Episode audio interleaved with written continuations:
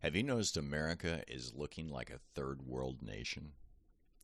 Louise and I got home Saturday from a week with extended family in Central America. On the drive from our rented vacation condo by the Pacific Ocean back to the airport, we passed miles of slums or barrio bajos. Some homes were made of scavenged cinder block and brick, but most were scrap wood and cardboard with tarps as roofs. Along the rudimentary streets ran ditches filled with raw sewage, and electricity was hijacked from streetlights. Back in the 1980s, when I was doing international relief work for the German based Salem organization, I spent months in such places in Uganda, Peru, Kenya, Colombia, Mexico, southern Sudan, Ecuador, Peru, Thailand, India, Sri Lanka, and several other third world countries. At that time, four decades ago, the slums in America look like high quality housing compared to those countries, with most having electricity, running water, and reliable sewer systems. But no longer. America has an entirely new type of slum we haven't seen here since the 1930s, the product of 42 years of the Reagan Revolution. We call them tent cities, along with their more upscale neighbors, roadsides lined with old RVs and cars in which desperate or hopeless people live. Instead of referring to their denizens as slum dwellers, we call them the homeless, and their numbers have grown so large in the past decade of our neoliberal experiment that they signal an undeniable national housing crisis. America, in other words, is more and more resembling a third world nation. But why? Homelessness and slums like these aren't an accident or act of God. They're the result of intentional policy decisions made by politicians. They reflect the confluence of multiple choices we've made as a nation over the past four decades. Choices that were sold to us by the morbidly rich with the promise that their increases of wealth would trickle down to the rest of us, even as they cut services and raised the retirement age to 67.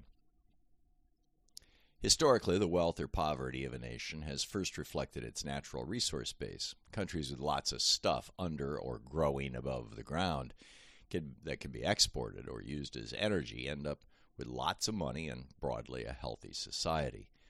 A nation sitting on billions of barrels of oil will generally have a wealthier populace, Saudi Arabia, UAE, than one living on scrub brush and desert, South Sudan.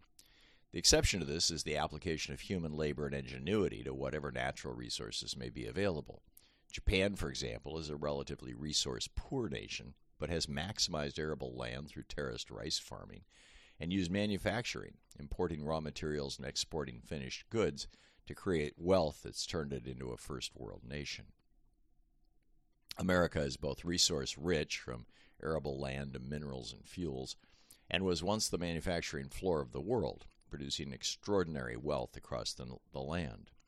By the 1950s, we were the first large nation in the world to have a middle class made up of more than half its population, largely because of our manufacturing base, supplemented by our resource sectors.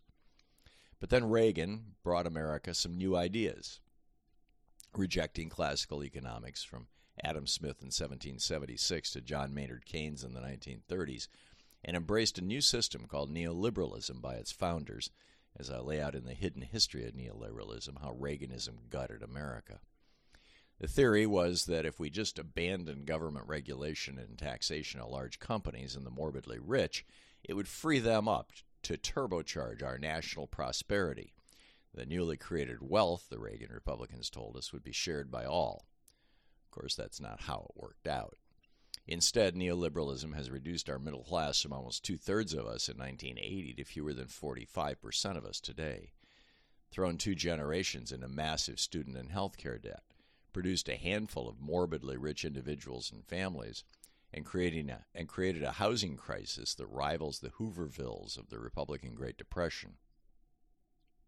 Reagan promised American workers if they'd go along with his war on organized labor that wages and benefits would go up because companies would no longer be burdened with having to work things out with union bosses. This new right to work for less would, he said, make us all richer. Instead, cutting, cutting union membership from a third of our workers down to around 6% of the private workforce has caused wages to stagnate so badly that the standard of living a single full time worker could provide his family in 1980 now requires at least two full time workers. While household income, the number Republicans love to cite, has risen slightly in the past 42 years, individual income relative to living expenses has collapsed. Reagan promised us that if we'd stop enforcing antitrust laws, as he did in 1983, and let giant companies become even bigger, the increased efficiencies and economies of scale would translate into a widespread prosperity. Instead, giant monopolistic and oligopolistic corporations have used their increased efficiency to run small and medium sized competitors out of business, reducing our urban downtowns and rural cities to ghost towns. The pharaonic wealth produced by these giant corporations is tightly held by their largest investors and senior executives. Reagan promised us that if we just cut the tax burden on the wealthiest Americans and our largest and most profitable corporations, it would provoke morbidly rich job creators to use that extra cash to hire millions more Americans and give everybody a raise. Instead, billionaires are buying half billion dollar super yachts, private jets, and shooting themselves and their rich buddies into outer space while paying an average 3% income tax. Reagan promised us if we just follow Milton Friedman's advice when he was secretly being paid off by the real estate lobby and end rent controls, cut home mortgage subsidies like those through the FHA and VA, and throw our housing markets open to unrestrained speculation and both corporate and foreign ownership, every American could live the American dream. Instead, foreign investors and massive hedge funds run by Wall Street billionaires are buying up America's housing stock and turning it into rental properties, both exploding the price of houses and rents. The clear and measurable result is an epidemic of homelessness in the tent cities I mentioned at the start of this article. Reagan promised us if we just end the oppressive regulations designed to keep our food supplies safe, our drugs affordable, clean up our air and water, and protect our children from death by firearms, the magic of the free market would instead provide all those things in spades. Instead, our food supply is filled with chemicals, microplastics, and heavily processed faux foods that have produced two generations of obesity and related metabolic disorders in children, along with an explosion of cancer, birth defects, and other once rare diseases. Reagan promised us if we'd just stop funding public schools and stop teaching civics and instead direct that money to private, for profit, or church run voucher and charter schools, it would grow the levels of literacy, civic engagement, and healthy political dialogue. Instead, about half of all American adults cannot read a book written at an eighth grade level, according to the U.S. Department of Education and the National Institute of Literacy. Only 39% of Americans can name all three branches of government, leaving our nation vulnerable to racist white nationalists and fascists wanting to transform the democratic experiment our founders began with this American republic.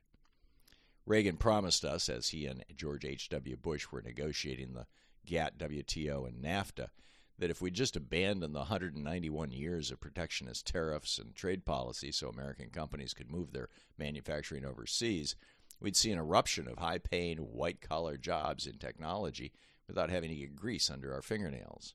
Instead, over 60,000 factories left this nation moving at least 16 million good paying and previously unionized manufacturing jobs to mostly China. When I lived and studied in Beijing in the late 19 in late 1986, the country was impoverished. Today, China's manufacturing sector, built over the last 30 plus years by American free trade policy with American inventions and technology, is double the manufacturing capacity of the United States.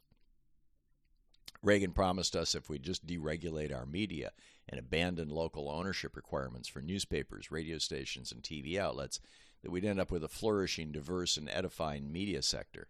He kicked it off by ending enforcement of the Fairness Doctrine in 1987. Instead, a small handful of billionaires and right wing companies own virtually every consequential radio and TV station in the country. Most of our local newspapers are bankrupt. More than half of the ones left are owned by a couple of New York based hedge funds, and hate, lies, and disinformation have proven more effective at driving profits than honest information or concern for the public good, so they've become an unscrupulous business model on the right. Reagan promised us if we'd stop blindly trusting our government to do the right thing, a healthy skepticism would make our com- country's bureaucrats more efficient. After all, he claimed, there were there are no truly competent people working in government because if they were really talented, they'd be out making more money in private industry. Instead of getting more efficient government, we ended up with an entire political party made up of fascist, tolerant hacks, sellouts, and opportunists, anxious to dance to the tune of any billionaire willing to fund their way of life. They now populate the majority of the Supreme Court, the federal court system, control the House of Representatives, and about half of our states. Reagan promised us if we'd all just if we just drop all those silly regulations on gun ownership and throw open the, so the, the doors open to weapons of war in civilian hands, the result would be an armed society is a polite society. Instead, bullets are the number one killer of our children, and the GOP's answer to the crisis of our youth is to ban drag shows. Reagan promised us if we just kill off the welfare programs of the New Deal and Great Society, then Americans would no longer be infuriated when a strapping young buck was using food stamps to buy a T bone steak while you were waiting in line to buy a hamburger. Instead, as the social safety net collapsed, poverty became more deeply entrenched, and hunger among America's children has increased since the 1980s. Years ago, I was up late one night in an Asian city watching financial news on a hotel TV. A young American host was interviewing a very wealthy German businessman at a conference in Singapore. Amid questions about the business climate and the conference, the host asked the German businessman what tax rate he was suffering under in his home country. As I recall, the businessman said, a bit over 60% when everything is included. How can you handle that? asked the host, incredulous. The German shrugged his shoulders and moved the conversation to another topic. A few minutes later, the American reporter, still all wound up by the tax question, again asked the businessman how he could possibly live in a country with such a high tax rate on very wealthy and successful people. Again, the German deferred and changed the subject. The reporter went for a third try. Why don't you lead a revolt against those high taxes? he asked, his tone implying the businessman was badly in need of some good old American rebellion making. The German businessman paused for a long moment and then leaned forward, putting his elbows on his knees, his hands clasped in front of him, pointing at the reporter as if in prayer. He stared at the young man for a long moment and then, in the tone of voice an adult uses to correct a spoiled child, said simply, I don't want to be a rich man in a poor country. There are a few wealthy Americans who understand this. Like the Patriotic Millionaires Group, they embrace an opportunity to help our country, often by democratic, often via democratic politicians. But the billionaires who fund the Republican Party and own right-wing media think and own right-wing media think it's perfectly fine to rip the moral and political guts out of our own nation, condemn its future to severe weather, and turn its people against each other if it helps them fill their money bins. They've funded and facilitated movie, movements like the Tea Party and right wing paramilitaries, media outlets like Fox so called News and Breitbart, and organizations like the Federalist Society, the Heritage Foundation, and ALEC. They throw piles of money at Republican politicians so long as they never stray far from the deregulate, cut, and denigrate line about American government. They sponsor climate denial, anti abortion, and pro death penalty legislation to get enough political power to increase their own profits through buying deregulation. And increasingly, Americans of all stripes are realizing this truth. I've lived seven decades in this country and have literally traveled pretty much everywhere, from hitchhiking from Michigan to San Francisco and back in 1967, to raising a family and living in five different states, to traveling for business to almost every other state. But it wasn't until America got seriously whacked the endpoint of 40 years of austerity politics and Reaganomics combined with the stress of the century's worst pandemic that it became absolutely unavoidable. I've never in all that time, and I'll bet this is true of you too, regardless of how old you are, seen tent cities growing across our land like the last five years. Homelessness can be directly and scientifically tracked back to one primary cause, which was one of the programs of the Reagan Revolution that was the explosion in the cost of housing driven by parasitic speculators and Wall Street billionaires following widespread Republican deregulation of housing, particularly at state and local levels. Reagan's housing policies, which opened the door to slumlords like Jared Kushner, got the interest and involvement of the speculators from the beginning. They really jumped into the real estate market, though, at its bottom in 2008 and now, in some parts of the country, as many as half of all houses that are offered for sale get sold to speculators or foreign buyers. As they drive up home prices and raise their rental rates, cities see eruptions of homelessness. The Reagan Revolution, as we are confronted with daily, broke our nation. It set the stage for a cynical George W. Bush to tell his biographer in 1999 that if he was elected president in 2000, he'd start a war in Iraq that would last long enough to get him reelected in 2004, unlike his father, whose war with Iraq didn't last long enough. Bush Jr. was our first president to act like a third world politician, right down to the torture, wiretapping, and secret prisons. America is now haunted by the daily dozens of suicides among veterans of those two unnecessary, expensive, and illegal wars Bush lied us into. The Reagan Revolution also set the stage for the Trump administration. Like Reagan, who tried to destroy the EPA by putting Anne Gorsuch in charge of it, she eventually had to resign in disgrace. Her revenge is that her son now sits on the Supreme Court. Trump got rid of more than half its scientific staff. He then tried to take over the military, the courts, and the Department of Justice, including the FBI, just like a classic third world strongman dictator.